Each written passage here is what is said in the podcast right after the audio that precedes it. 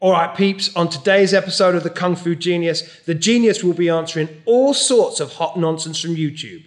Lots of gems, lots of Bruce Lee biopics, lots of telescopic long poles, Ford Fiestas, and Dre got fired. Let's get to it. And every day I practice martial arts. Yo, Mikey, how you doing, man? I'm good, Sigung. How are you doing? Good. So uh, I guess we have to we have to discuss the big elephant in the room. So uh, do you think Dre's gonna make a statement about what happened? I mean, he should. Yeah, But it's kind of embarrassing, but he's I got to do know if- something about it. honestly, I'm not sure if he should show his face around here after you know what he did. Yeah, it's kind of embarrassing, right? What do you? How do you come back from something like that? I honestly don't know. Yeah. The way people look at him when he when he left, Yeah, it was not cool. Yeah. You know what I mean? totally, totally. So anyway, you're here now. You're not the new Dre. You are the first and one and only Mikey Dean. Well, thanks very much, um, and I appreciate you. Uh, um, you know, promoting me. I feel like I've done done my due diligence. Yeah, yeah. Well, it's a bit of a risk because American audiences don't like your accent. Uh, we we did a lot of market research on that, and it doesn't. A few focus groups. Yeah, a few focus groups, and it doesn't. You, you know, a lot of Americans have a hard time understanding your accent. Luckily, we have a lot of uh, listeners from other countries, so they can probably barely stand it. But uh, you know, for our our American audience, might suffer a little bit because they really have a hard time understanding the words coming out of your mouth. Well, I mean, look, I will do my very best to slightly Americanize what I'm doing for you know. Your perfect RP. Uh, well, you know, if you if you'd like my perfect RP, we'll we'll do the whole audio, uh, um, the whole episode like this, shall we? Well, hello, uh, my name's Mikey, and um, I'm going to discuss Wing Chun today. Wow, wow. Yeah, no, no, I think that's far too sophisticated for our audiences. so, anyway, uh, here we are. We're going to do another Ask Me Anything episode uh, now with my new co host, Mikey Dean, in the house. Hey, hey, hey! And so, uh, but before we get started, just wanted to talk real quick about our uh, Patreon page. Um, so, Patreon's the easiest way for people to support us. Uh, you know, for listeners of the podcast, um, you get episodes early. So, usually the episodes come out on a Monday on uh, uh, both like audio version and obviously on YouTube. But they usually are released on around Friday or Saturday for our Patreons. On top of that, our Patreons get uh, my awesome uh, Instagram only fan, sorry, Instagram subscriber only content. Yeah, OnlyFans is coming later in 2023. That's right. Uh, you're already working on that. We already uh, shot the first photo shoot for that. So uh, uh, no, so I have uh, on Instagram for about five bucks a month. You can uh, subscribe, and then I do like weekly tips on Wing Chun, and sometimes it's more theoretical. Sometimes I show an exercise or a basic or whatever. And uh, I decided for all of those who support us on Patreon because Patreon starts at five bucks. By the way, that's how you know we're in New York. Listen to that siren right there. Yeah, they're coming for me. There you go. Listen. Actually, they're coming for Dre. He's coming for already Dre. left. Yeah, I can imagine. Yeah, he's not here right now. He's, he's in hiding somewhere. Mm-hmm. There you go. Listen to that. That's how you know it's New York. That's how you know we can't fake it. Yeah, right? absolutely. Yeah, no, this is uh, this is. Um, We used to not have this problem when we had the uh, sound studio, and now here we are in the middle of the school recording this. I I know gotta you- find a workaround for that. I swear to Absolutely, absolutely. So, uh, so anyway, so if you want to support us on Patreon, you can support us for as little as five bucks a month.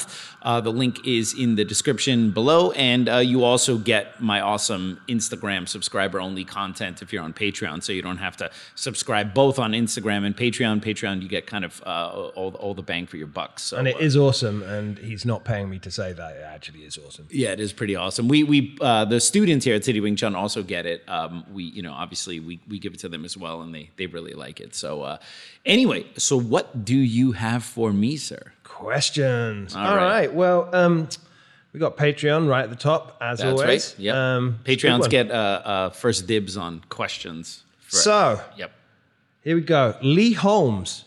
It's one of your boys from the UK. Yeah, it's very very UK name, right? Yeah. So here we go. He- he's also one of the guys who uh, was a finalist for the design of the uh, new KFG T-shirt. Um, Oh, really? Yeah, which Excellent. is we, we we settled on the new KFG logo as the T-shirt, but he did an awesome design uh, which looked like an old 70s retro movie poster as if the so I, I still want to do something with that design maybe we make that our next t-shirt um, I really, I really like it though. So anyway, he's a, he's a fantastic artist, uh, Hong Kong, Hong Kong film enthusiast as well. Fantastic. All right. Well, here we go. So, um, Lee Holmes, I'm a new Patreon from the UK. Such a bonus to get to watch episodes early and the extra content. Oh wow! I didn't even realize he wrote that. It was that sounds so self-serving. After I just pitched Patreon, and it's like, oh, here's one of our Patreon supporters talking about how awesome Patreon is. Oh no, right? un- unlike a Dyson question, it is actually right here. Yeah, I suspect you're actually going to read the stuff that's in front of you. It's not like that other hack. Oh my god, yeah. Yeah. just go put his shoes outside and be like, out. That's Sorry, right. just losing it there. Should not get too big on my boots. It's my first time. That's right. anyway. um, possible question for a future podcast. I really love your other books. I noticed how you have the Biu Jee book in the works. I was just wondering how the Wing Chun 101 book is coming along. Mm-hmm. Also, will you be writing another book on Chi Sao that goes beyond the fundamentals? Maybe covering the Wing Chun Chi Sao sections, etc. Also, not sure if this is something that can be answered over a podcast, but maybe as one of your future tip, future tip videos on Instagram. Mm-hmm. What would you recommend to help footwork in Wing Chun? One problem I have is my lead foot is const- lead foot constantly wants to point forward instead of an angle when stepping forward. Great. Uh, those are great questions. So the first one, I think, is about my Wing Chun 101 book, right? So uh, I have a companion book series, and the companion book series started off as books on the forms. So I wrote Siu Nim Tau, I wrote Chum Kiu, and the latest one is The Wooden Dummy, which was sold out, by the way, but we have more coming in finally. Fantastic. Um, and then I'm currently working on um, Biu Jee right now. Um, but the first book in the series, I kind of wrote them out of order. That's what always kind of screws people up, right? the Siu Nim Tau book is companion book two, right? Um, and then people are like, where's, where's Wing Chun 101 companion book one? I haven't written it yet. So it's a little bit like Star Wars. I was going to say, like The Godfather. yeah, they're going to come out out of order, except I promise the prequels won't suck.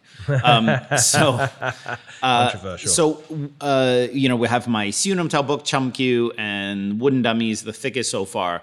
Um, the Biu Jee I'm working on right now, and then Wing Chun 101 is technically book one. That's the last one I'm going to do of the series. So um, I've been compiling it for a while, but I'm not actually actively working on Wing Chun 101 right now. Wing Chun 101 is going to be the kind of book where it's like if you don't know anything about Wing Chun and you want to know, okay, what is Wing Chun about? Then you read Wing Chun 101. It's going to be an overview of the whole system. It's not just our Wing Chun 101 program, which is for beginners. It's going to be an overview of the whole system. So uh, for people who are new to Wing Chun, they get kind of an idea a little bit about the history, a little bit about the forms, the training method, how does Wing Chun work, what does Wing Chun do, what does Wing Chun not do, all that kind of stuff. And then for people who've been doing it for a while, there's going to be a lot. It, it's like I like to write books that are um, uh, different depending on who's reading it, right? Right. So someone who's totally new to Wing Chun will get like this great overview in the Wing Chun system. For people who've been doing it for a while, they're going to get maybe they're going to see different things in there, different gems, context, history, stuff like that. So uh, the Wing Chun 101, I dare say, might even be thicker than the Wooden Dummy book. So like my my companion book series is going to be basically bookended by two thick books, Wing Chun 101, and then the Wooden Dummy book being like this thick, and then the other forms books being a little bit um, smaller. So uh, the Wing Chun 101 is going to be uh, it's a huge work because there's Yeah. going to be like a comprehensive glossary in there. There's going to be a lot of stuff in there. And it's connected because if you've read any of my companion books, I reference other books in there. So I've connected it. So I've built it like a like a big storyboard, right? Yeah, so so they, they will all come together, but it, it's a bit of work. The Biu Jee one will definitely be out by next year. Wing Chun 101, I don't know. Um, and then uh, what uh, he asked another question after um, after the Wing Chun 101. Yes, absolutely. It's um, yeah, it's about uh, what's it? Something else that can be answered over a podcast. It's about the lead leg. All right, the lead leg. Yeah, that's a Yeah. little bit difficult. So, um, first of all, in the Wing Chun stance, now, of course, obviously, different lineages of Wing Chun have different takes on it. You know, some stand with all their weight on the back leg, some are 60 40, 50 50, whatever. There are like a few different takes on it depending on particular lineage and of course if you're part of whatever lineage you have to defend these things to the death. But one thing that most of all of the wing chun styles have in common is the front foot needs to be turned in.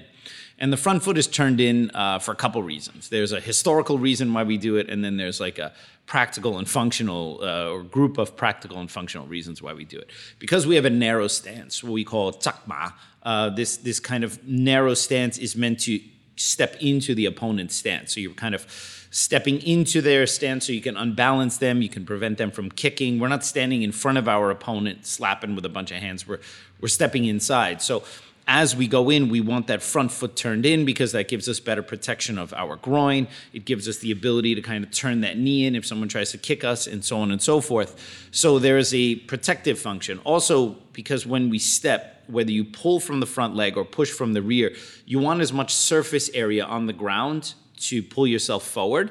So if you if your front foot is straight, it's kind of difficult to really grab the ground and pull yourself forward. If you turn it sideways, it makes the foot wider and gives you more kind of lateral mm, distance to kind of grab and pull yourself forward. So that's part of the functional aspect of why we have the front foot turned in.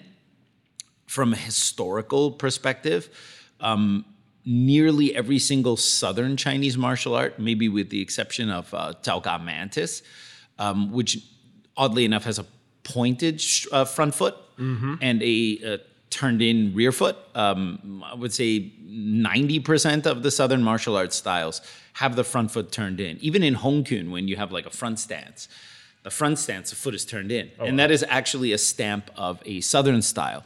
If the front foot is pointing forward, like straight ahead, that's usually, like for example, you're in a classic front stance, right? Not talking about a Wing Chun stance, like a front stance. If the front foot is pointing forward, generally that's a sign of a Northern style. If the front foot is turned in, that's generally a sign of a Southern style. All right. Although there are obviously exceptions on, on both ends of that, both for Northern and Southern.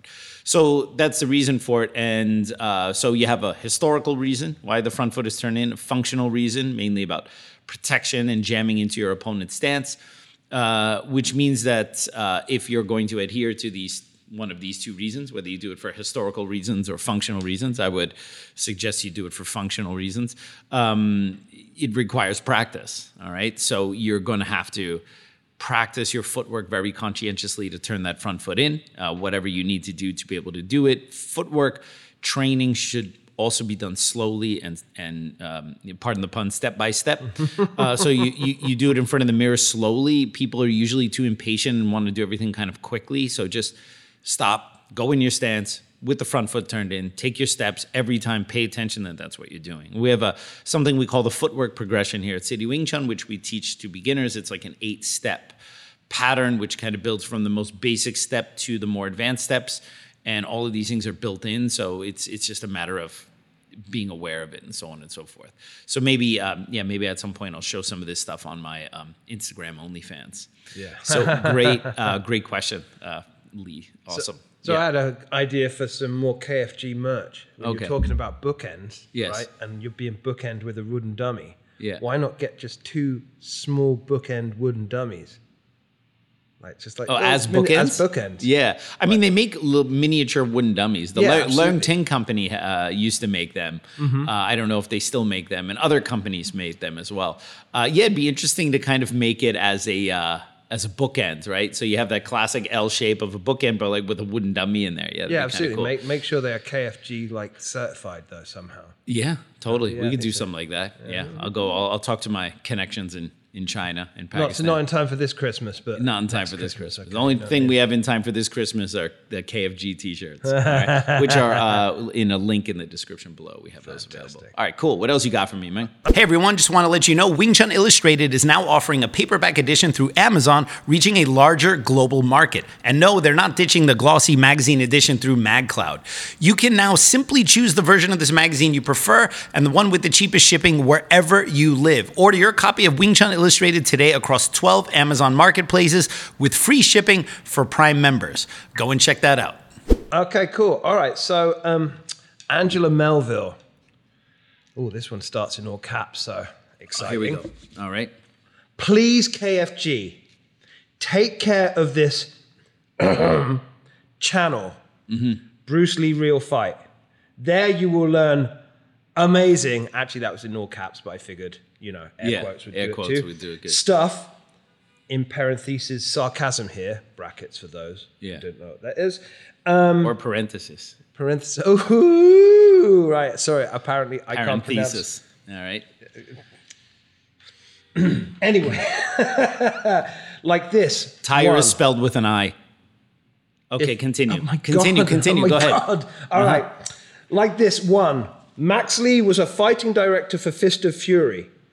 In the 1972 Fist of Fury, he played the Japanese guy who was beaten up by Bruce Lee at the dojo fight scene and forced to eat the sick man of Asia paper, which Bruce Lee tore. Mm-hmm. In other words, the shorty guy who ate paper was the fighting choreographer, not Bruce or Lo Wei. So nice. Right.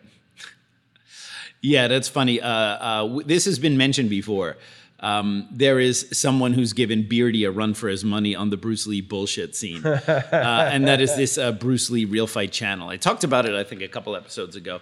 Yeah. So the uh, Bruce Lee Real Fight channel, I could, I've, I've watched a couple of, so I've I've seen a couple of those videos, which is a couple more than Beardy videos I've watched. Because if you ever, all the Beardy videos I've ever actually watched, I've watched online with Dre next to me, so you can actually see it. I, I um, it, his channel is uh, one of those that it's a, um, I put my YouTube uh, to not recommend that channel to me, so I very specifically don't get Beardy videos shown on my give feed. you a fit if you actually got that coming into your feed all No, it wouldn't give me a fit. It's just that I I, I don't want to waste my time with just unimportant stuff. I kind of when it comes to the beardy shit, I'll like I'll wait until the fans are like, "Yo, this video here, do something about it," right? But otherwise, I'm not gonna like allow that stuff to kind of. I don't want to say this is some fucking weird European guy making shit up about himself and Bruce Lee. I mean, like, come on, this is this is kindergarten shit. Mm-hmm. The there's another channel called the Bruce Lee Real Fight Channel, which is another one that has tons of subscribers, has some videos with multi-million views. And he's a little bit more knowledgeable than Beardy, which is not saying much. Because that's a pretty low bar. It's a pretty it? low bar.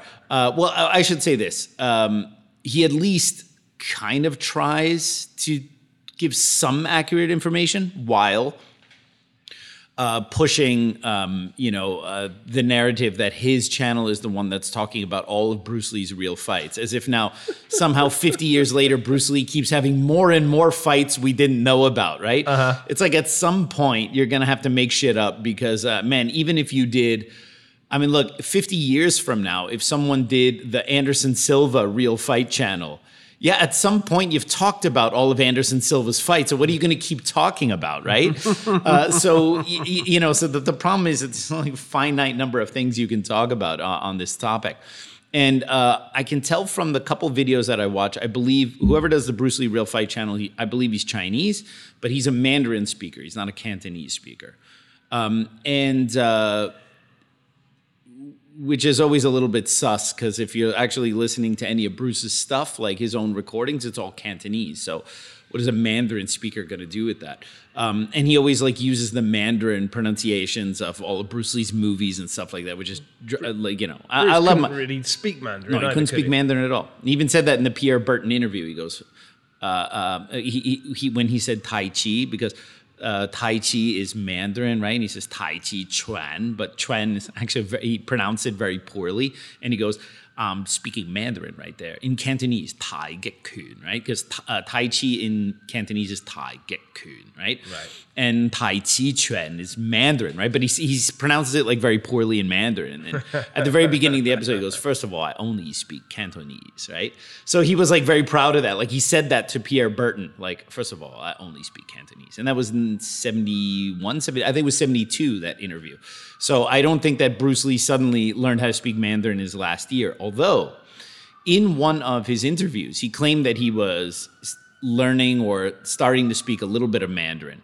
Oddly enough, it was around the time he's dating Betty Ting Pei. now, um, Coincidence. Betty Ting Pei is from Taiwan, so she was a Mandarin speaker, but she was making films in Hong Kong, which meant she also needed, well, she didn't have to because a lot of Mandarin speaking actors uh, only spoke Mandarin. Those films were shot without sound anyway.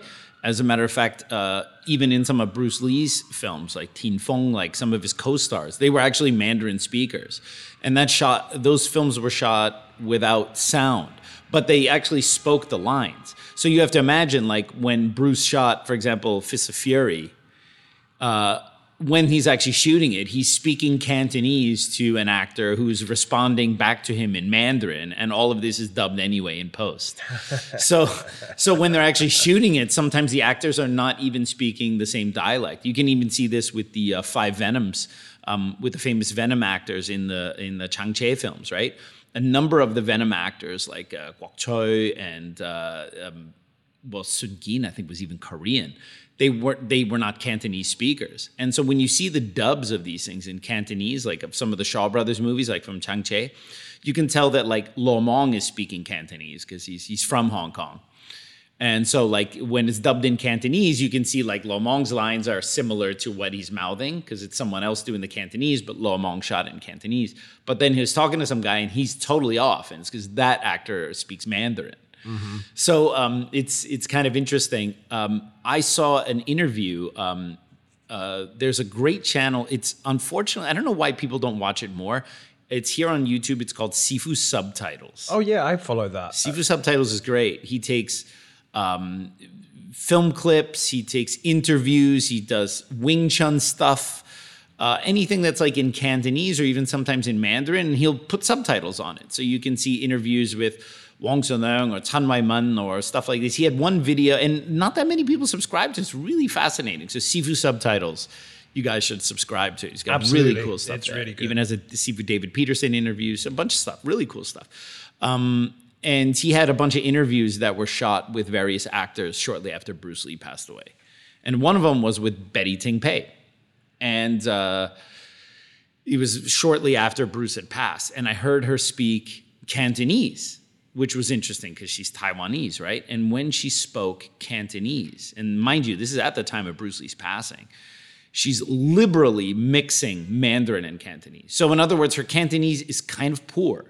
Whenever she doesn't know a word in Cantonese, she'll literally just revert to Mandarin. So, her like her, it's like she's speaking this kind of word salad of Mandarin and Cantonese. And I can imagine like this, yeah, it's like Spanglish people here, right? Like, I had a Cuban cousin who came here from uh, you know, after he had basically escaped Cuba and he came to New York and he was lost in New York and he was he talked to some Puerto Rican guy and the Puerto Rican guy was speaking like straight Spanglish, and my cousin was like.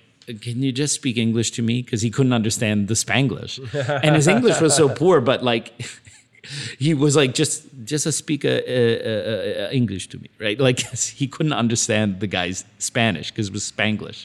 Like that's how bad it was, right? So. Uh, so uh, when I heard Betty speak this like crazy Mandarin Canto mix, I'm like, wow, that's what Bruce Lee had to deal with. because I don't think she spoke English. And so he like literally spoke to her in this kind of like pidgin Mandarin Cantonese, right? So, but now when Betty speaks Cantonese, like if you see a more contemporary interview with her, like her, she's been in Hong Kong for a very long time. Her Cantonese is pretty legit now.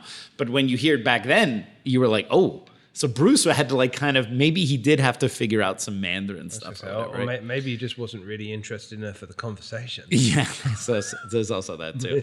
He's not really, he's not having deep conversations about the the, the Tao, No, no, I mean, whether yeah, in Mandarin or Cantonese. right? something's going deep, but it ain't right. the conversation. Jesus Christ! All right.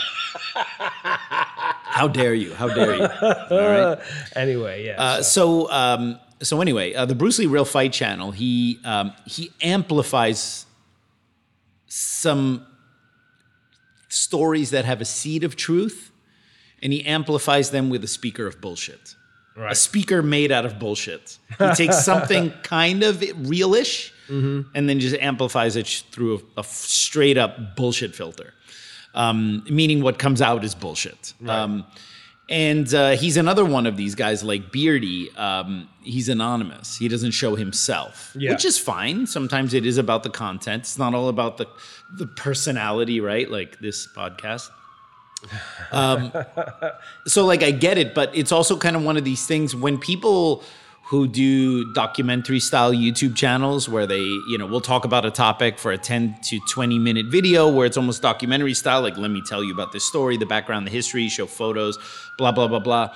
And they don't show themselves or they don't make who they are known like even if it's not front and center in the video it's like the bruce lee real fight channel is uh, you know run by so and so here's a name here's you know who he is right Yeah. you always have to be a little bit suspicious of these people who just cannot say who they are Oh, yeah. beardy having a totally fake real uh like he, you know he's Bernard McAllister is like his Yeah. fake real name, right? It's like when I was a fake rapper, my real name, my fake real name was Lukewarm, and uh, and that's Bernard McAllister for Beardy, right?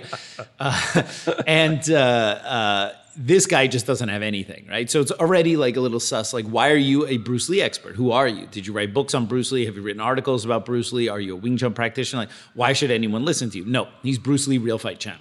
All right. Right. And uh, he makes shit up. So he's actually uh, a couple of videos I've seen were like, uh, mm, like Stephen Colbert. They were kind of like bordering on truthiness Yeah. And uh, uh, other videos were straight bullshit. Like there was one with Carter Wong from Big Trouble in Little China, and there was like a story where you know Bruce Lee had gone to the set of I believe it was Hapkido, a film that Carter Wong is in.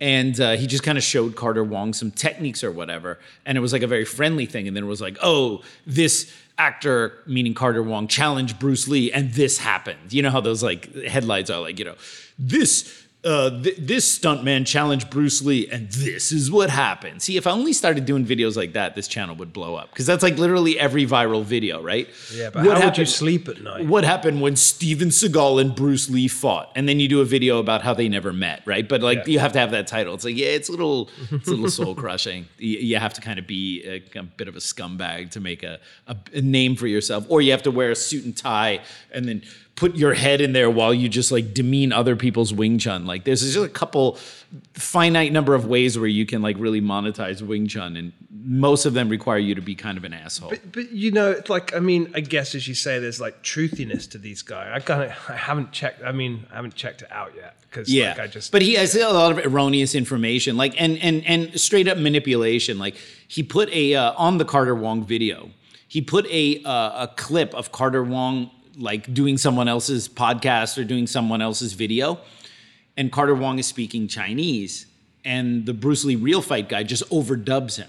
yeah. Oh, And he's like, when I fought Bruce Lee, uh, I tried to punch him, and and he just makes up this story. And it's like, no, bro, you should put leave the original audio in and put subtitles so that people who actually speak Chinese can make up their mind as to what he said. He literally just overdubs it. So he is also a liar. Yeah. And he'll say stuff like Max Lee, who was just like like uh, like was mentioned here, this guy who was just kind of a a, a side character in Fist of Fury. Like that guy was the fight choreographer. And first of all, this isn't remotely true. Um, Fist of Fury being Bruce Lee's second film. Um, Bruce Lee was not the official fight choreographer. I've talked about this before.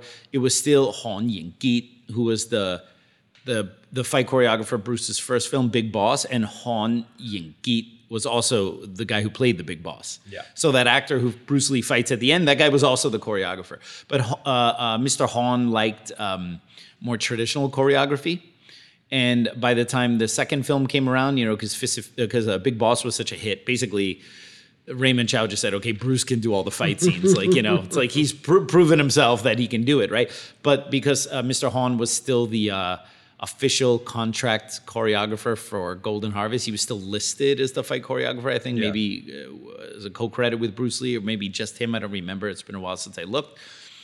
And uh, for him to save face, I mentioned this on the podcast before. They let him choreograph one fight scene in Fists of Fury, and it's the one fight scene Bruce Lee is not in. Yeah. it's the fight scene where at the Jingwu Academy the Japanese come, and when you see the choreography in that fight scene, it's very Especially kind of when you know, stilted, yeah. staccato, like very kind of chop, chop, chop, chop. And yeah, that's the one fight scene that Bruce Lee did not do in that film. So anyway, so to say Max Lee was like the fight choreo, this is just a this guy just doesn't know his facts and he makes stuff up. And again, because he doesn't show his face, he doesn't show his real name. The Bruce Lee fight channel, like Beardy, um, they escape accountability and they've highly monetized channels making tons, tons, tons. Of, I mean, what I make here on YouTube does not even satisfy a percentage of minimum wage when you put in the number of hours that, that, that we put in for this and like what I get monthly from YouTube. I mean, it's a pittance, but even bigger channels like Viking Samurai. Um, he he posted something recently. Uh, he somebody talked shit about Viking Samurai in one of my comments, and then he clapped back. And then he also and Viking Samurai is a way bigger channel than ours. I think he's like cl- getting close to 100,000 subscribers. And even he said, yeah, the amount of time I put in making videos, I don't even make minimum wage. Yeah. Um, so when you get to like Beardy and Bruce Lee Real Fight levels, in terms of the viewership, those guys could, depending on where they live, kind of be a little comfortable off of what they're making off of YouTube. And these guys are straight up bullshit artists. I mean, they're just making shit up about Bruce Lee. But you know, the funny thing is that I find, like, I mean, being the armchair psychologist that I am, but like with Beardy, it's always just struck me that he's like, I'm waiting for the moment that, like, it's all building up to the point where he says that he met Bruce Lee in a dream, right? Right, You know what I mean? right. Like, because everything is about him. Him, it's about him. Yeah. You yeah. know, like, and I think like it's like that Walter Mitty idea, isn't it? Like, it's like he's he places himself in the the story. the story, Yeah. like yeah, yeah, you yeah. Know. You're you're absolutely right. Right. But Um, with this other guy, I'm kind of like, I don't see what his. I mean, maybe just maybe he's just a scumbag and he likes making money. No, it's. like, I think it's just making money. Yeah. So he, uh, uh, Bruce Lee Real Fight Channel, very clearly just seems to be optimized for clickbait in terms of like the titles, the thumbnails, and the content. And uh, I think also because he has a Chinese accent, that for a certain market lends credibility to him, right? Um, and he is definitely not as well, it's difficult to say because I, I find him equally as malicious in terms of like, because I'm a Bruce Lee fan and like, it, I just find it kind of offensive when people who don't know shit about Bruce Lee can make up shit about Bruce Lee and Yeah. then monetize the hell out of themselves, right? Um, including the Lee estate. Yeah. Um, Ooh. and uh, ooh, sorry. All right, we'll get to we'll get to that in a moment. Um, and uh, but at least the Bruce Lee Real Fight channel, which is like this is the closest thing I can give to a compliment to him. At least he doesn't make it about himself. He just bullshit stories about Bruce Lee, bullshit stories about fighting and this and that and facts and and manipulate shit. But Beardy makes it about himself, like, oh, the medical community contacted me, and like, oh, my insider information sent me this, and I'm the number one expert on Bruce Lee, and that's why I'm the one with exclusives. Dude, I heard that he posted the fucking ping pong video with the nunchucks, which was a Nokia commercial in the 2000s, in the Yeah. aughts. Mm-hmm. And then he said like that this was like legit. Yeah, I, I mean, I heard that as well. That ridiculous. just It's ridiculous. I, I almost fell on the Yeah. floor laughing. Not least because, uh, you know, at least we've known people that have actually asked us legitimately if it was real, and it's Yeah. very clearly not. No, I mean this is the problem because um, for um, for a younger generation of people who didn't grow up on Bruce Lee stuff, they see that and they don't know because it's shot in black and white and, and the actor is wearing like the yellow tracksuit from Game of Death. People don't know like, oh, is this does this have something to do with that? Is this outtakes or whatever? And like, no, it was actually a Nokia commercial from 2008, 2009, Yeah, something yeah. like that. Um, and it's very clearly done with the same CGI as like Forrest Gump's ping pong scene, right? um, and uh, for old school fans that we we know about what footage exists of Bruce Lee, when we saw that, we're like, oh, this is kind of fun. They they made this like fake Bruce Lee clip, you know. But for a younger generation that just kind of their only exposure to Bruce Lee has been what's been on the internet. It's understandable why they look at that and they, you know, because it's shot like it's kind of old, and they're like, well, is is that a real thing or what? Like, what is that, right? Um, so I can kind of forgive that a little bit. Also, like the number of people who've come into City Wing Chun and then asked me, like, "Oh, did Yip Man really beat up ten black belts?" Right? Yeah. So again, this is the problem of like now we are at a period where a lot of people who might be fans of Bruce Lee or discovering Bruce Lee are people who are even much younger than ourselves and uh, are more susceptible to the stuff they've seen online because they don't know what existed before the internet, like what was actually out there in terms of what did Bruce Lee actually film. Well, that's the thing. It's like when you're finding stuff out by yourself on the internet, which is also, I mean, you know, it's a wealth of information and misinformation. Yes. Right? Yes. But we all found it out from either like older brothers. Right. You know, or, or, or, you know, like music from older brothers rather than discovering stuff. You know what I mean? It's like kind of like I was watching Bruce Lee when I was younger because, you know, my dad was low key into that kind of Right, stuff. right. I actually only found out, I guess, about five years before he died that he actually was really massively into Jackie Chan, and I had no idea. Right, Because right. if I had, then we would have watched tons more like Sure. kung fu movies together, Sure, right? sure, You know what I mean? Yeah. So like, you know, I get it. It makes if you don't have someone to be like, nah, this this is it's not real. you know what I mean? Like then, and you have to tell people. And the funny thing is because people who, um, you know, there, there's this thing called the primacy effect, which is like the first thing you see of something usually sticks out in your mind about that specific topic more than anything else that comes after it, right? Yeah. So the problem is when, for some people, their first exposure to like Bruce Lee's amazingness may have been that Nokia commercial, and then when you tell them like, "Oh no, that's fake. That's not even the real Bruce Lee," the issue they have is because of the primacy effect. Now their illusion and image of Bruce Lee is somewhat shattered because that's the first thing that they they saw. Yeah. As opposed to like, no, no, you poor thing. You, you should have seen Enter the Dragon first. Then, then, then everything else would be set perfectly for you, right? Speaking of kind of people who don't know anything about Bruce Lee, um, the Lee estate signed off on director Ang Lee making a new biopic about Bruce Lee. Now, of course, by the time this episode comes out, this is already a number of weeks old. Um, and uh, of course, again, this is another one of those things that once it comes out, everyone sends it to me on Instagram, like, yo, did you see this? Like, here, number 800 to send me this link, okay? All right. First of all, my entire social media presence shows stuff like this. Like, the moment this story comes out, it's on my feed that minute, okay? Uh, and you know, people send it to me like it's it's really kind of sweet, but it's like you know, I even posted about it, and then a couple days later, people would be like, "Oh, did you hear about Ang Lee's going to direct this?" It's like, yo. Um, so the great director Ang Lee, Crouching Tiger, Hidden Dragon. Yep. And, uh, and Hulk.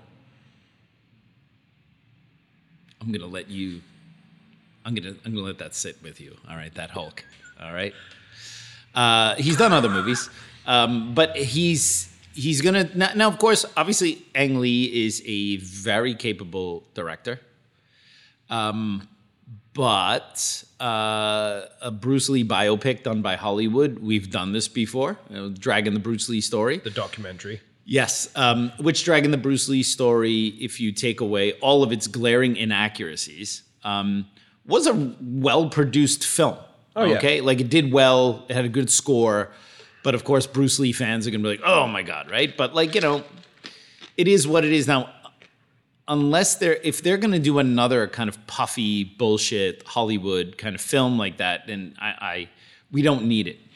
But if Ang Lee is going to try to do a more human portrayal of Bruce Lee, and this has always been the problem, is that no no Bruce Lee biopic. I mean, Bruce Lee, my brother, was pretty good. It told his kind of early life. I I, I liked it perhaps more than some other people. Um, but for the most part, all Bruce Lee biopics kind of portray him as if he was as if the real life Bruce Lee was kind of basically a version of one of his movie characters. Yeah.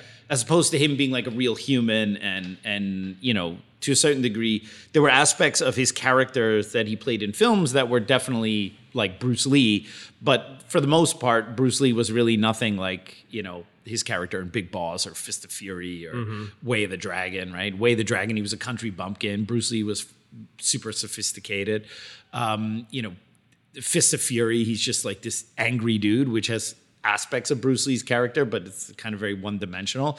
And Big Boss, I mean, you know, he's just some some bumpkin who, you know, everyone gets slaughtered and he has to kill the dude who did it. It's like there's really not a lot of depth to that character, right?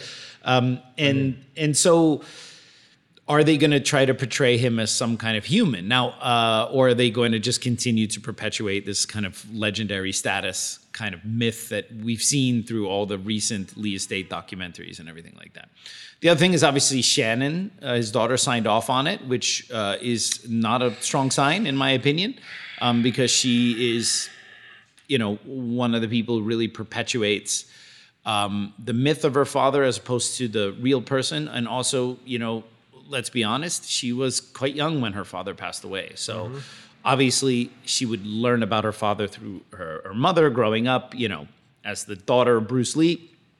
But to think that she had particular insight into him that other people who knew Bruce Lee very well, who are still alive, to think that Shannon has an insight that some of those people don't have is kind of ridiculous. I mean, they are adults, elderly adults alive today who knew Bruce Lee as an adult Yes.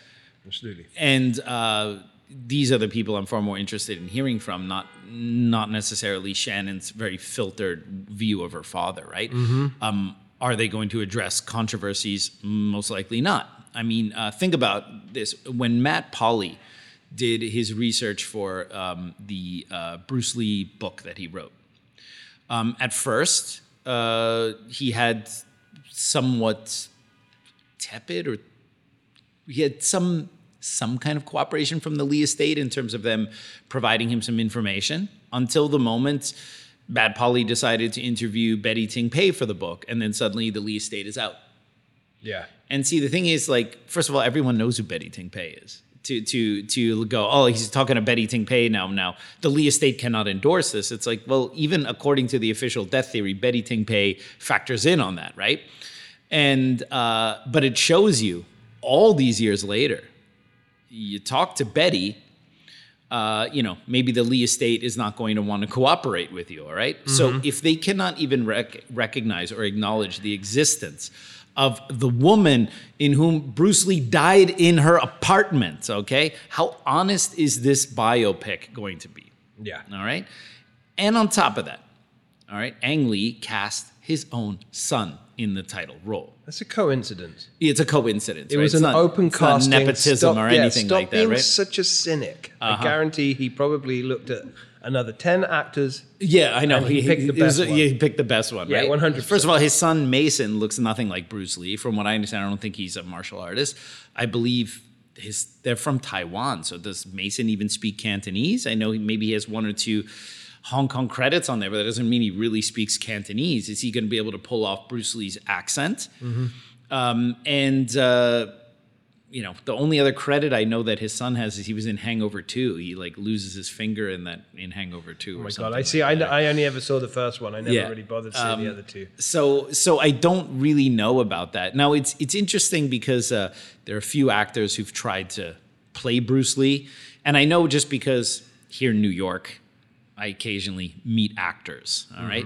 And actors are fascinating, fascinating in like a, oh my God, I'm so glad I'm not part of that world kind of fascinating, but I still want to watch this train wreck. Um, obviously, I've taught actors, I've trained some actors and I've met a few from different from Broadway to movie, whatever, right?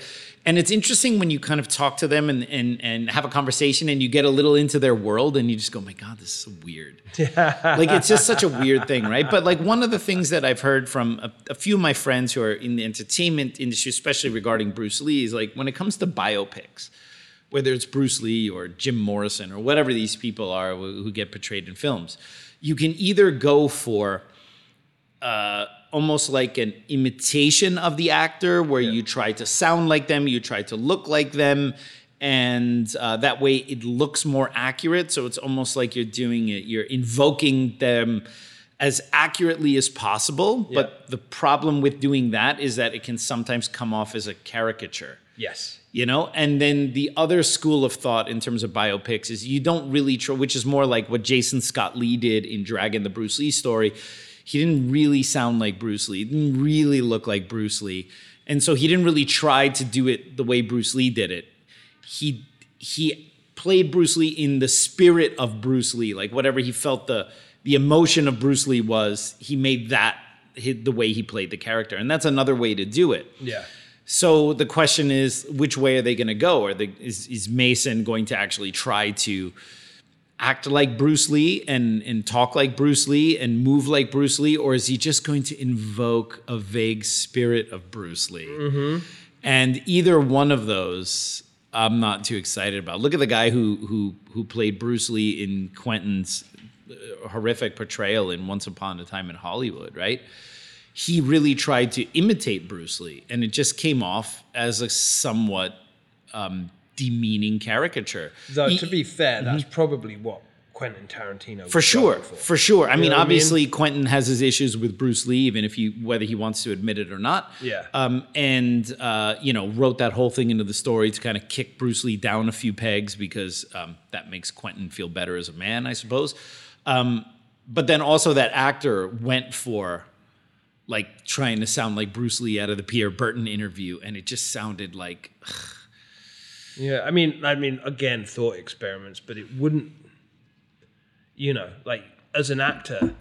And I mean, I studied theater, and I realized I just couldn't be around actors, which is why. Yeah, actors are weird. like- Yeah. But I, you know, I still have tons of friends in acting as well. And I think like as an actor, you get offered a role like that, and you can't really, you, you, it's like you, there's part of you like you can't really turn it down. Quentin No. Tarantino's huge. Yeah, of course, of course. However, bearing in mind just how bad that caricature was, Right. right? Even if he'd done the, the, like he's a was a great actor and stuff like that, but just the way it was written and for Right. what it was, is there going to be a moment like in the future where he looks back on that and thinks, you know what, this actually wasn't nearly as good for my career as I thought Yeah. it was, and I kind of feel really bad Sure, about how sure. I had to do this because Yeah. it's not what I actually Absolutely. believed.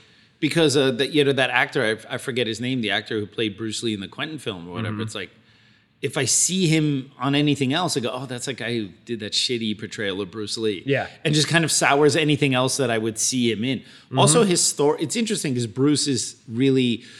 Obviously, it's a little different. Like Michelle Yeoh now has gained a lot of prominence from like a re- bunch of recent films she did, where she's kind of the main actor in the film.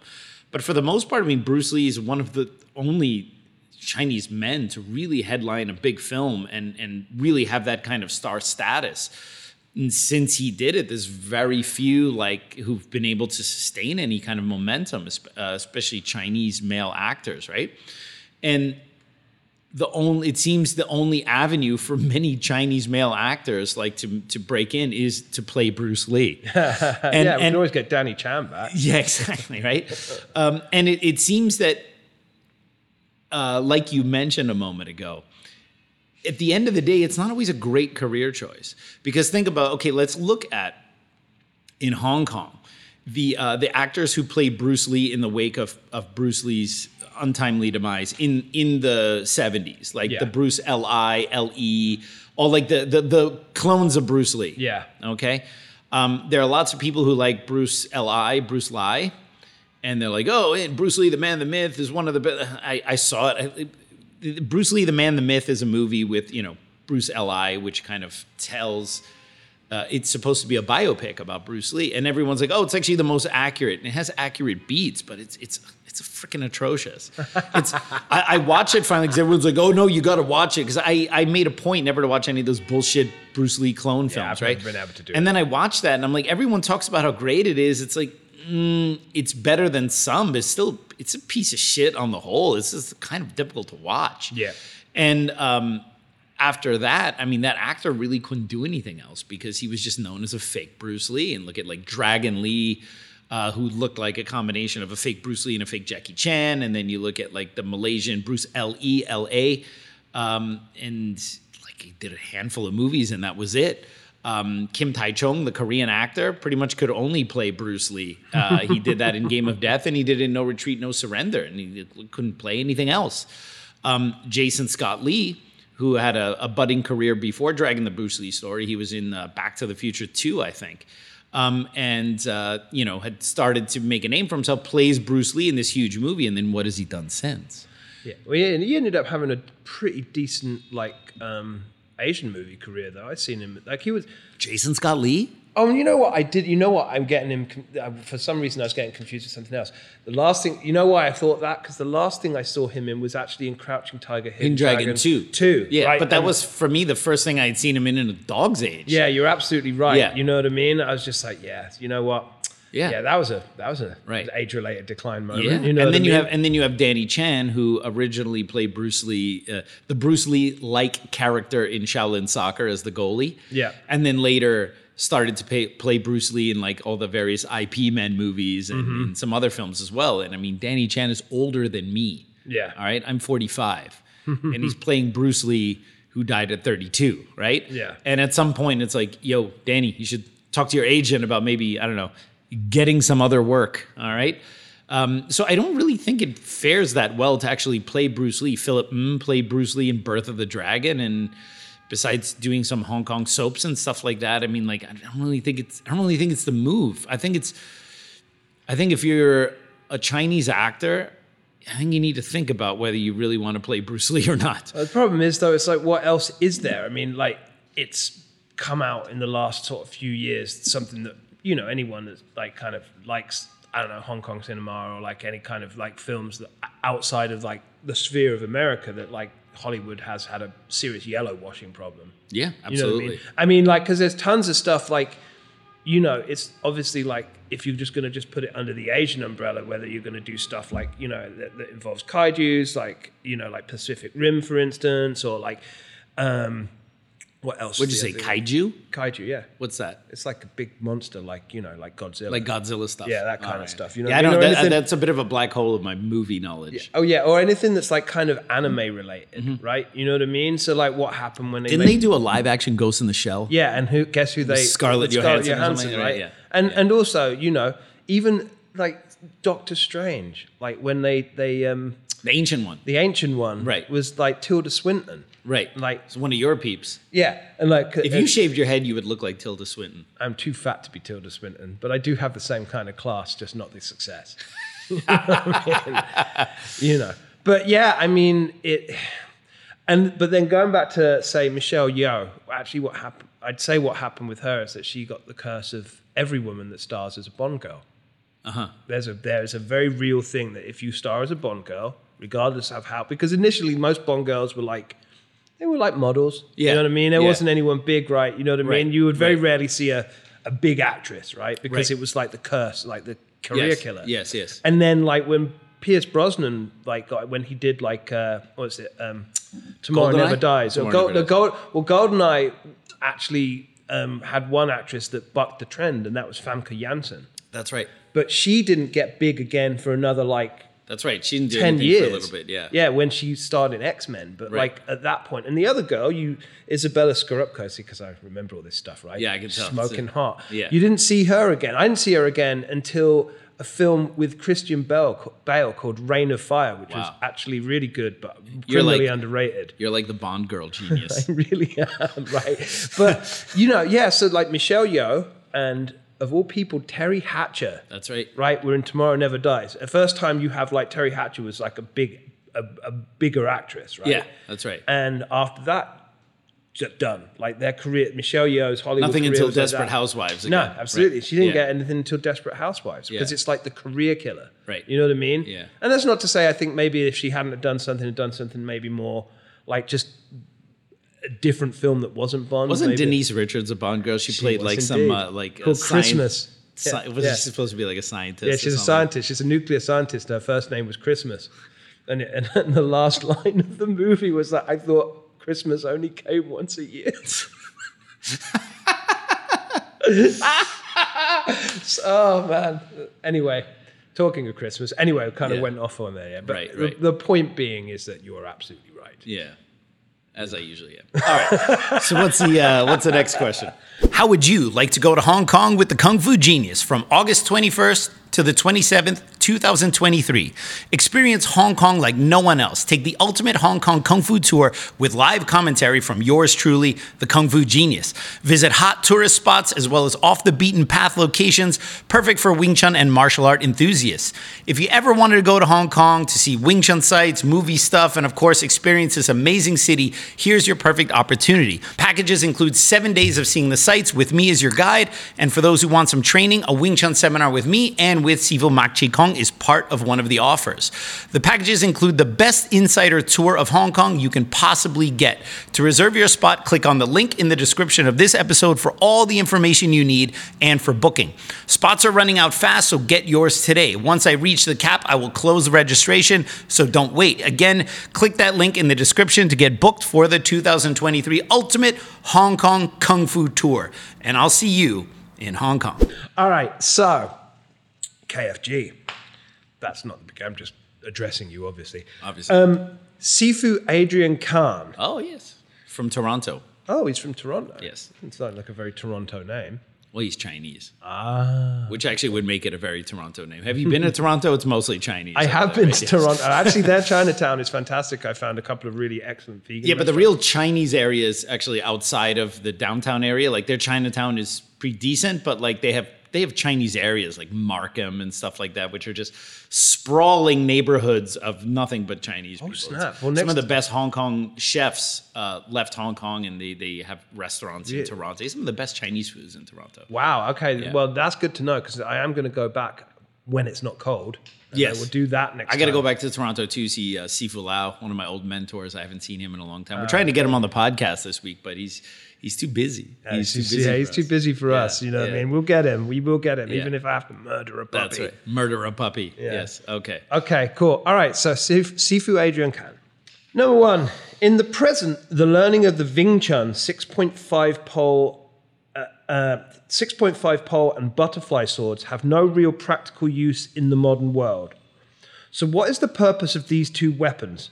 By learning how to use these weapons, can we find alternative replacements that maybe we can pick up and use from the street, e.g., a broom handle or a couple of shortened sticks? Otherwise, I can only see the man. The main benefit is strengthening of your wrists and improving your footwork. By the way, this is a, a double question. So, do you want to answer Let's this? do the first this one? question first. Yeah. Okay, This cool. depends what we have time for, right? Uh, because I look at could I could spend a lot of time on this one. Yeah, we'll that see. sounds like a good one. Uh, that's a good question. We get it from time to time. I mean, obviously, um, in most traditional martial arts, whether you're talking about Chinese or Okinawan, Japanese, whatever, the question is always of the modern day utility of the weapons that are taught. This is not just a problem of Chinese Kung Fu or Wing Chun in particular, but um, is the Sai from Okinawan karate a practical weapon? Is the Tonfa a practical weapon? Is uh, the Naginata? Is the, you know, three sectional staff? Is the spear? I mean, you could you could pretty much level the same arguments against any traditional martial arts weapon. Okay, anything that is not a firearm. Okay, okay, uh, would really come into question in terms of its practical utility, right? Um, because even if you are using, talking about modern day non firearms. Okay, what are we talking about? Modern knives, weapon, like modern bladed weapons, usually. All right. Well, are any of those actually practical? All right. Um, yes, for killing, but um, are you are you going to carry a machete with you when you are on the subway? Are you going to carry a huge Bowie knife with you when you go to Home Depot? All right. And then if someone messes with you, pull that thing out and then actually kill them with said bladed weapon. All right. So the thing is, like, let's take the Wing Chun knives out of the equation, the utility of these, this very unique and specific set of Chinese weapons. Let's just, just let's talk about a knife. Okay. Obviously, someone breaks into your house, someone's trying to kill you. You grab a knife to defend yourself. Yeah, the utility. All right. Uh, makes sense, works, it's effective. All right. A knife can also be grabbed and turned against you as well, right? And a lot of people who use knives, even if successfully, end up somehow cutting themselves as well. This is just a fact of knife assaults. So, um, is it actually really practical to use any bladed weapon or carry any bladed weapon as a practical self defense solution? Well, it might make you feel better, uh, it might make you feel more confident, but uh, there are consequences to pulling out a knife in modern society as a self defense tool and slashing or killing someone with said knife. Are you, are you saying murder's illegal? Yes. Okay. Um, because even if it was in justifiable self defense, well, hey, I mean, the guy legitimately attacked me on the subway. Yes. What were you doing with a 20 inch Bowie knife? right. Okay. So, so there, there are other, it leads to other questions. Okay. Um, not to mention the fact that specifically in New York, you cannot carry such bladed weapons anyway. But even in other states where you could, I mean, is that really the solution there? Um, to pull out two Wing Chun knives or to pull out a pocket knife or a balisong or a machete or a Bowie knife or a fish scaling knife, whatever it is, okay? The other day I was walking down 30th uh, Broadway in Astoria and there was a, a, a guy, he looked like he could have been an EDP, an emotionally disturbed person. And uh, he was all clad in all black and he had two wooden Japanese swords on his belt. Oh, snap. Yeah, two like bokken. And he was just walking down the street. Wasn't one of your uh, ex students, was it? Or like people try to come and sign up? Never know. You never know. uh, so, uh, you know, if you see someone w- with those weapons, those are wooden versions of swords, but you go like, Jesus Christ, like what's what's what's this dude's deal, right? Um, so Yeah, give him a wide berth. I yeah, give him you, a Jesus. bird. Yeah, I saw that. I'm like, I'm not going anywhere near that guy because whatever reason that guy is walking down the street carrying that, whatever whatever constructed reality he's got going on in his head, Mm-hmm. you don't know when that's suddenly going to break. All right. And you don't want to be near that, right? The Kung Fu genius had to defend himself against double Bokken attack on Broadway in Astoria, right? So um, I would I would say th- the question of the utility of any weapons, not just Wing Chun, all right, but any non-firearm weapon, all right. And I'm not saying that firearms are the solution. You should carry firearms, but I'm just saying in the modern day, you know that that's more the weapon that seems to make any sense for people who do carry weapons. And I'm not advocating that. I'm just saying like. Uh, any bladed weapon is dodgy. You're not going to carry a blunt weapon, really. You're going to beat someone with a baton on the street. You're going to beat someone with two eskrima or kali sticks on the street. You're going to knife someone. Uh, I think you need to look deeper in terms of like any of those type of weapons that are non-firearms. All right, and I'm, again, I'm not discussing the nature of firearms or whatever, but like let's look at all the non-firearm weapons how many of these are really practical? How many of these make sense? And how many of these can you really get away with? Pepper spray? Can you pull it out in time? All right. Are you going to carry a telescopic baton and beat someone with a metal rod? Like, I don't know. I mean, look, not gonna lie, tele- telescopic batons are super cool. They I are would super love cool. to have one. Yes. but I got. I think I might have told you this story outside of the podcast, but many many years ago, I lived in one of the more sketchy areas. I actually lived in a number of sketchy areas in London when I lived in London, and one of the places was um, down in South London. This place called Penge. Now. Penge. Yeah, Penge. There's a lot of weird names in England, and that's not one of the weirder ones. You know what I mean? You could go to Shitterton, for instance. Shitterton? Yes, that's actually Oh real. Like lower P over. Wow. Yeah, like um, Cockfosters is a real place. I actually went to college in Cockfosters. Wow. Um, yeah, so like you know, so Penge in the big scheme of things actually isn't that weird No. really. Um, but um, in my younger years, and you know, I smoked a lot of weed and Yes. stuff like that. And this particular night, my normal dealer, this was a bit of an exciting night. My normal dealer um, was out, so we had to go round to this other sketchier guy, right? Uh-huh. And like, like so I was 16 years old, me and this this girl Kelly and my friend Adam, and and he was Adam was like, oh, I gotta go in and do that, bit," which means he wants to go and smoke some free weed while we have to wait outside in very sketchy penge for like Right. half an hour Right.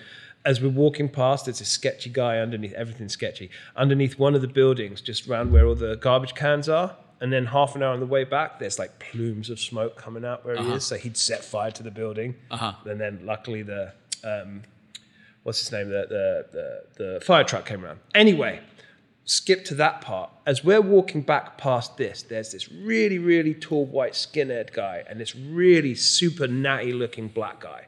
Like walking this like Mm-hmm. Did you say large. natty looking? Yeah. What is natty looking? Very cool. Like, I mean, he's just like wearing, like, I mean, he's looking pimping. You know what I mean? Like, because here when we say natty, that's usually in reference to whether the guy takes steroids or not. If, if Oh, if- if- really? If, someone doesn't take steroids, they're natural. They're called natty. Oh, he's totally natty. He's not enhanced. I had- so we say natty. I'm thinking like, which just says someone with an unimpressive physique. that's amazing. Wow, Yes. that's my second uh, knowledge Yes. bomb of the day. There. Fantastic. Yeah. So anyway, right? Um, they're like, and they're walking towards like the corner, this pub, which is basically every night. There's like eight Ford Fiestas around there, and if you want to go and get drugs of any kind, you can just walk up and walk into one of the, the cars, right? Ford Fiestas, Yeah, the drug dealer car of choice back big the time, Wow. big time, man. Wow. You know, and um, there's three of us just walking down the street, and you know, and it's like all of a sudden, like black guy starts running and just turns around to the other, like the, the tall skinhead white guy, and just like, "You coming then?" And he's like, "Yeah, I'll be there in a second.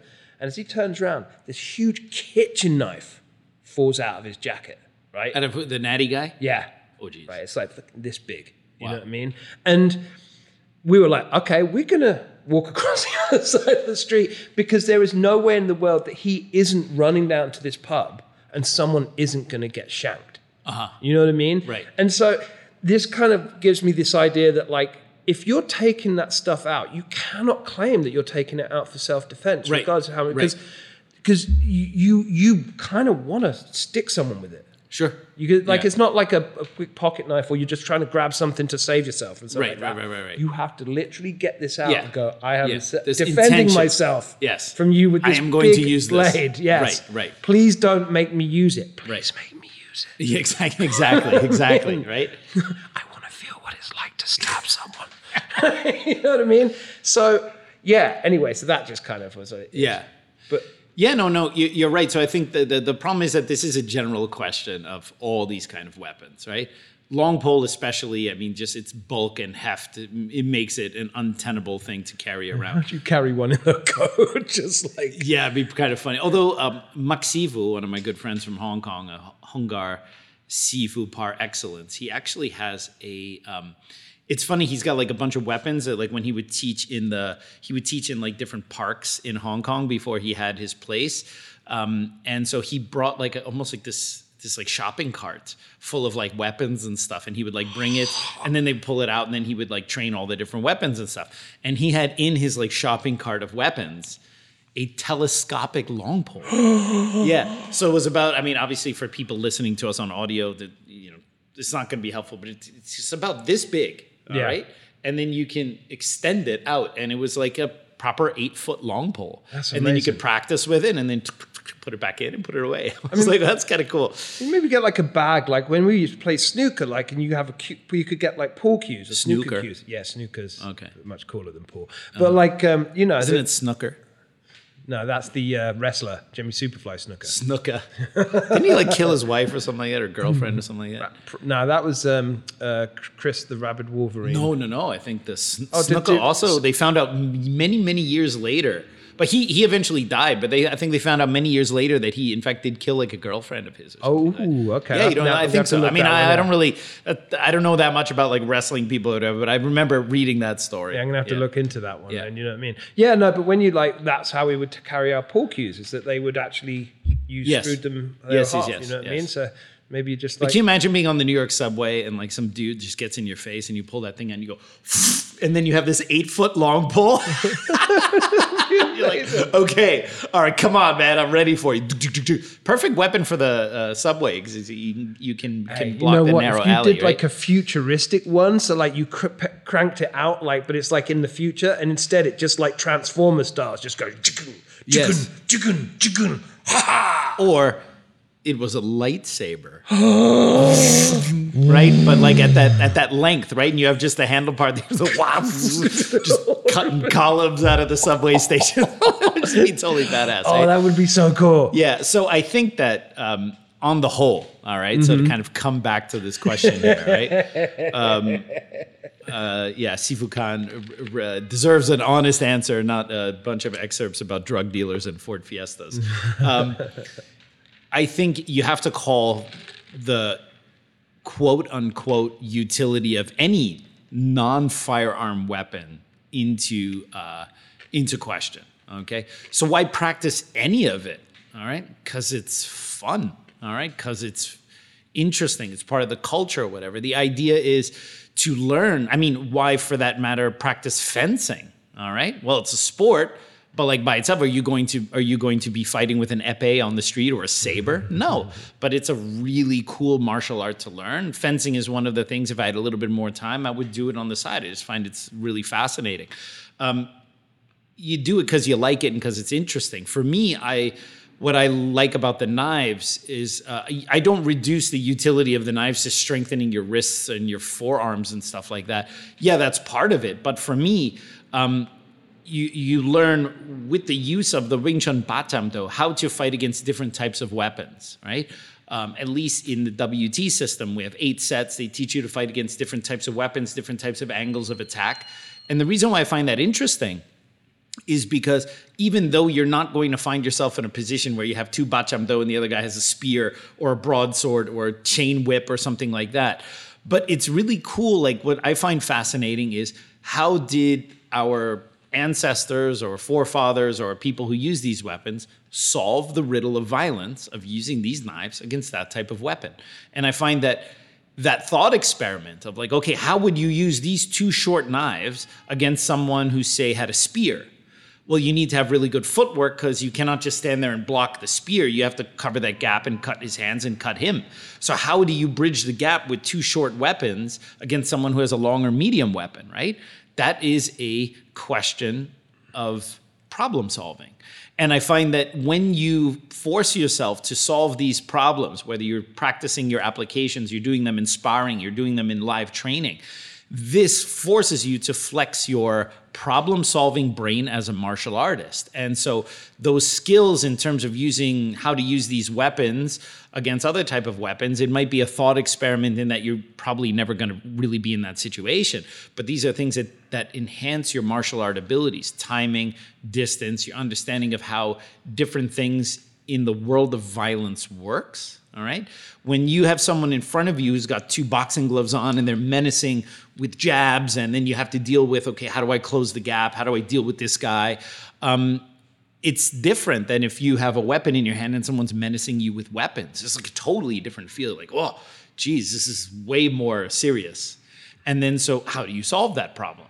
And by learning, quote unquote, traditional weapons, you are kind of flexing your problem solving muscles in terms of like how to deal with this thing. And that kind of knowledge spills over into your entire collective martial arts understanding. And so I think that that's why, um, you know, although I'm not a huge fan of what people call Jeet Kune Do concepts, but I also think that the Jeet concepts guys do have something there in that they practice fist fighting. Let's say they're Jun Fan Kung Fu, but they also do some stuff with the Eskrima sticks and weapons and things like that. And all of these just kind of help to add to your broad understanding of timing, distance, awareness and uh, if you want to get really good at not fixating on limbs, which is a big problem in martial arts, you know, you're worried about the guy kicking you, so you're looking at his legs. You're worried about the guy's right hand, so you're always looking at the right hand, so then you don't see the left hook coming.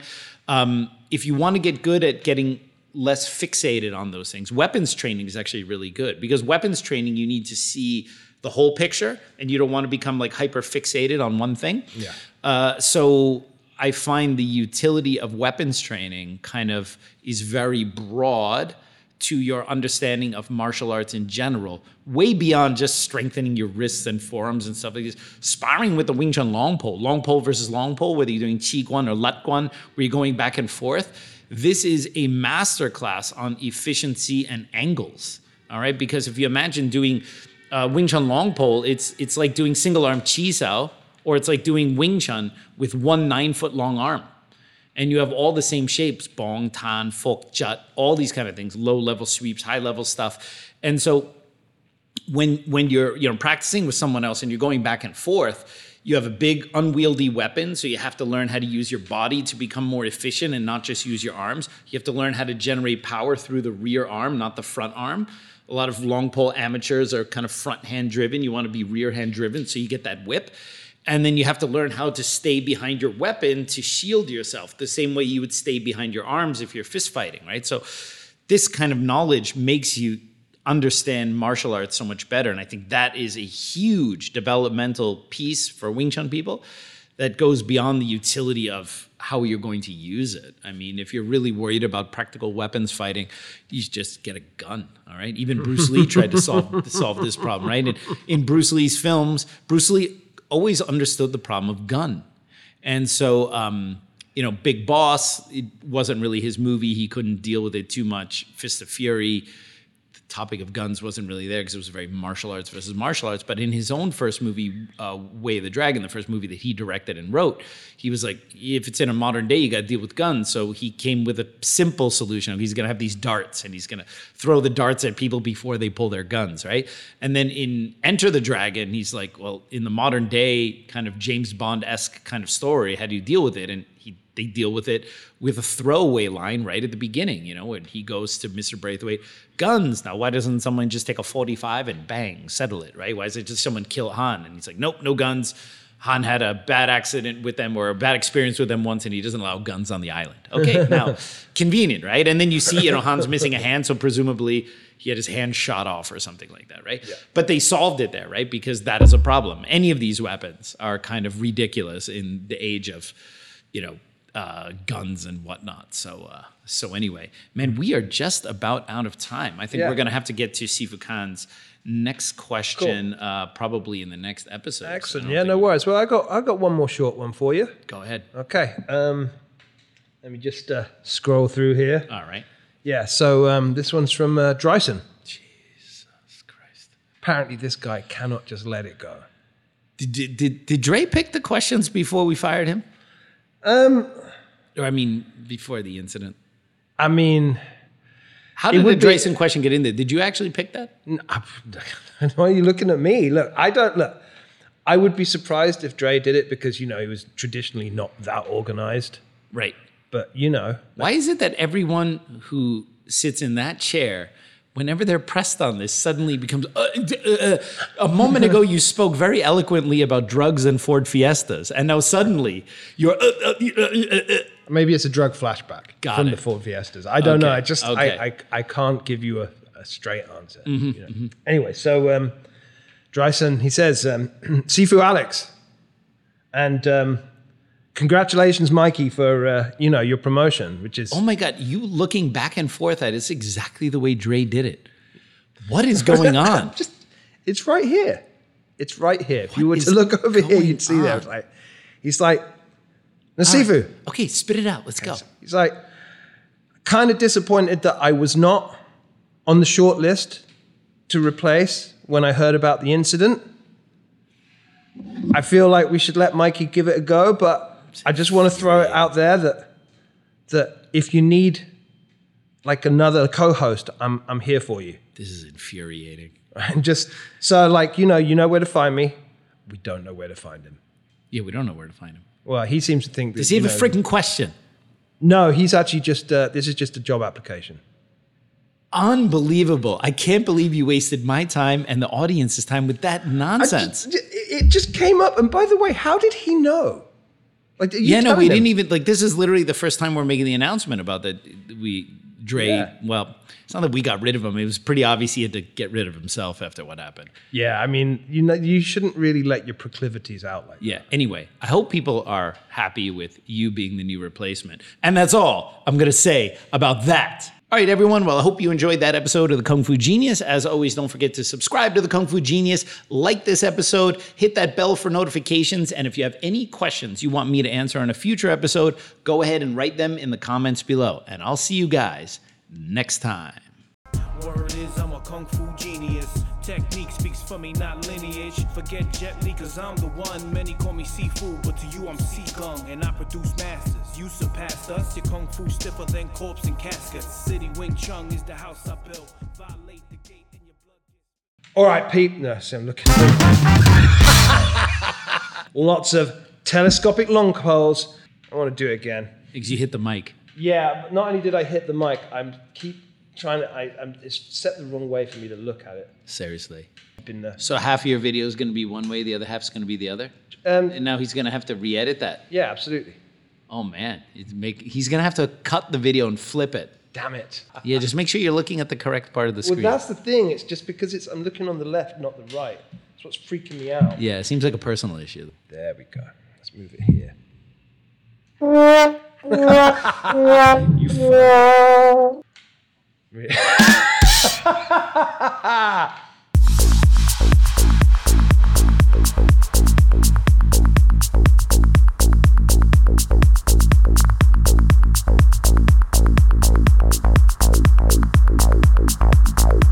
you